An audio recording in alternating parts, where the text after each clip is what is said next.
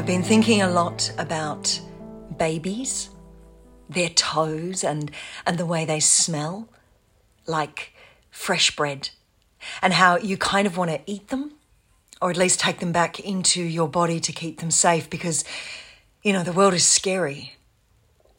I've been thinking a lot about babies.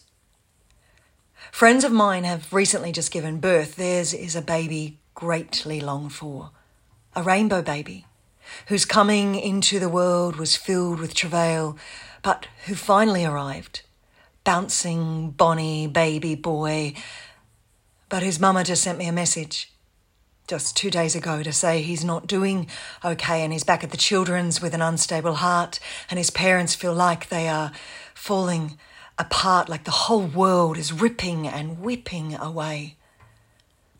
I've been thinking a lot about babies. There is an expectation that Christmas church services will be in some way traditional and that maybe we will sing some songs about virgins' wombs and silent nights and hear a lovely story about a baby. And then we can walk away knowing that everything is as it always was and will be, and all is well with the world.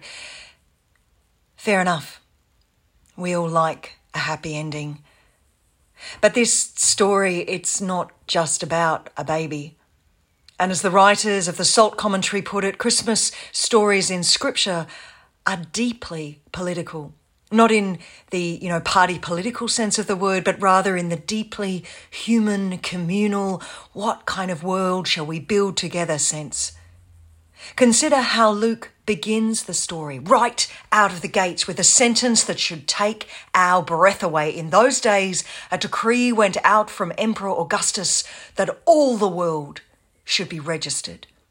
All the world. Hello, Putin. Think of the sheer ambition in that decree, the totalitarian appetite, a single comprehensive grid meant to fall across the whole of creation, seizing everything in a single grasp. And for what? Well, Luke's early listeners would know right away, of course, for taxes, for tribute to the empire, for soldiers, for blood and bone, for extracting value in order to build palaces and armies. In short, for strengthening the imperial grip. So, no, this, this story is not just about a baby.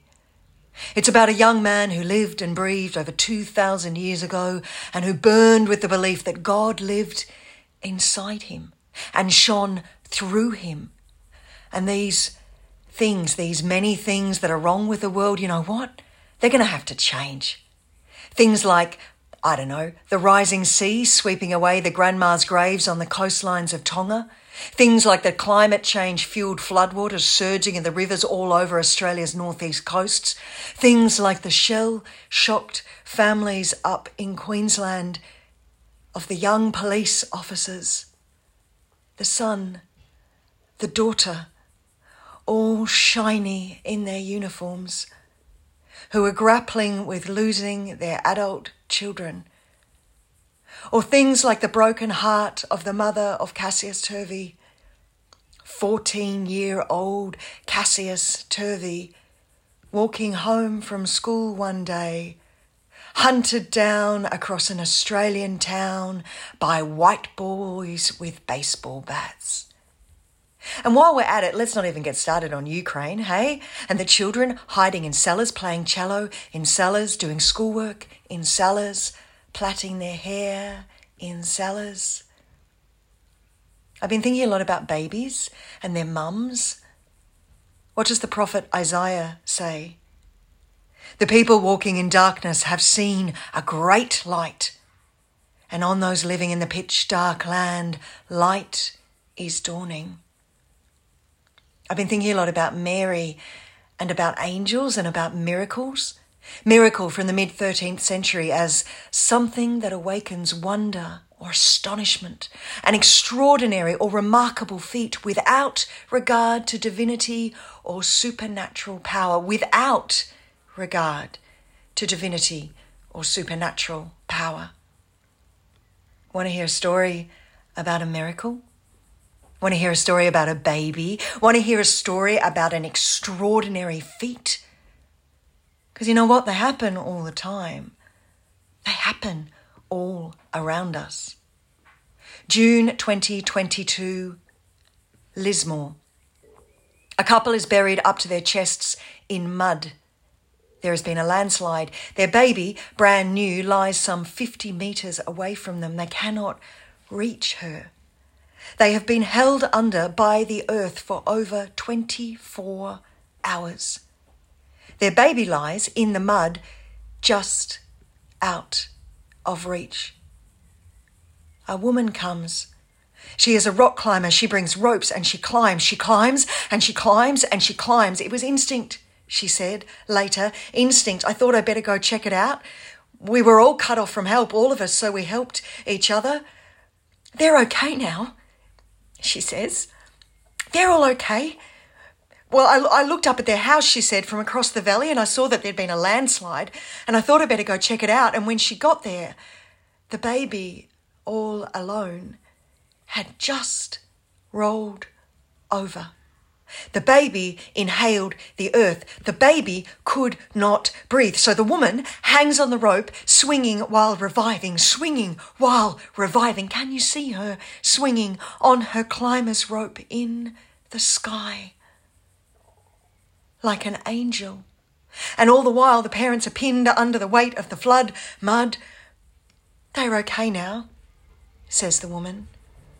They are all okay. I've been thinking a lot about babies and about darkness. Wendell Berry, farmer and theologian, once said, It gets darker and darker and darker. It gets darker and darker and darker. And then Jesus is born. But what difference does this really make, this birth? And what is this Christmas Day story really about? One huge yet simple thing. It's about incarnation. Luke's story witnesses to the astonishing fact that this story tells us that the Spirit of God burned bright in the body of a baby and that this baby grew up to shine out that Spirit so bright, cosmic light that people's hearts caught fire and catch fire to this very day, and that nothing was ever the same again. I've been thinking a lot about babies. And how, if you took this story to be literally true, which some people do, then how brave God was to become one of us. Because babies, they're fragile, you know, they're so easily broken. And the mama sent me a message just two days ago to say he's not doing okay. And he's back at the children's with an unstable heart, and his parents feel like they are falling apart, and the whole world is ripping and whipping away.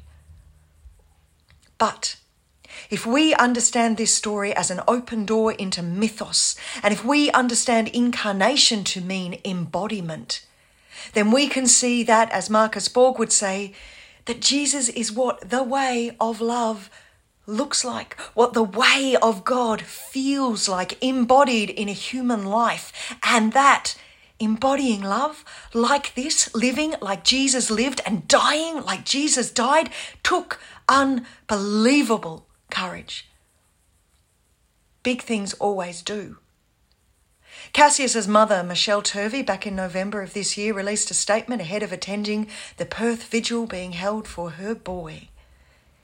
She said, I need to call out for calm. I am angry. Cassius's friends and family are angry. But I don't want any form of violence at any of these rallies in the name of my child. Violence breeds violence. I want calm and I want peace. And then she paid tribute to her son as a young leader and a proud Noongar and Yamatji teenager. She said, We knew from the early days Cassius would be a shining star.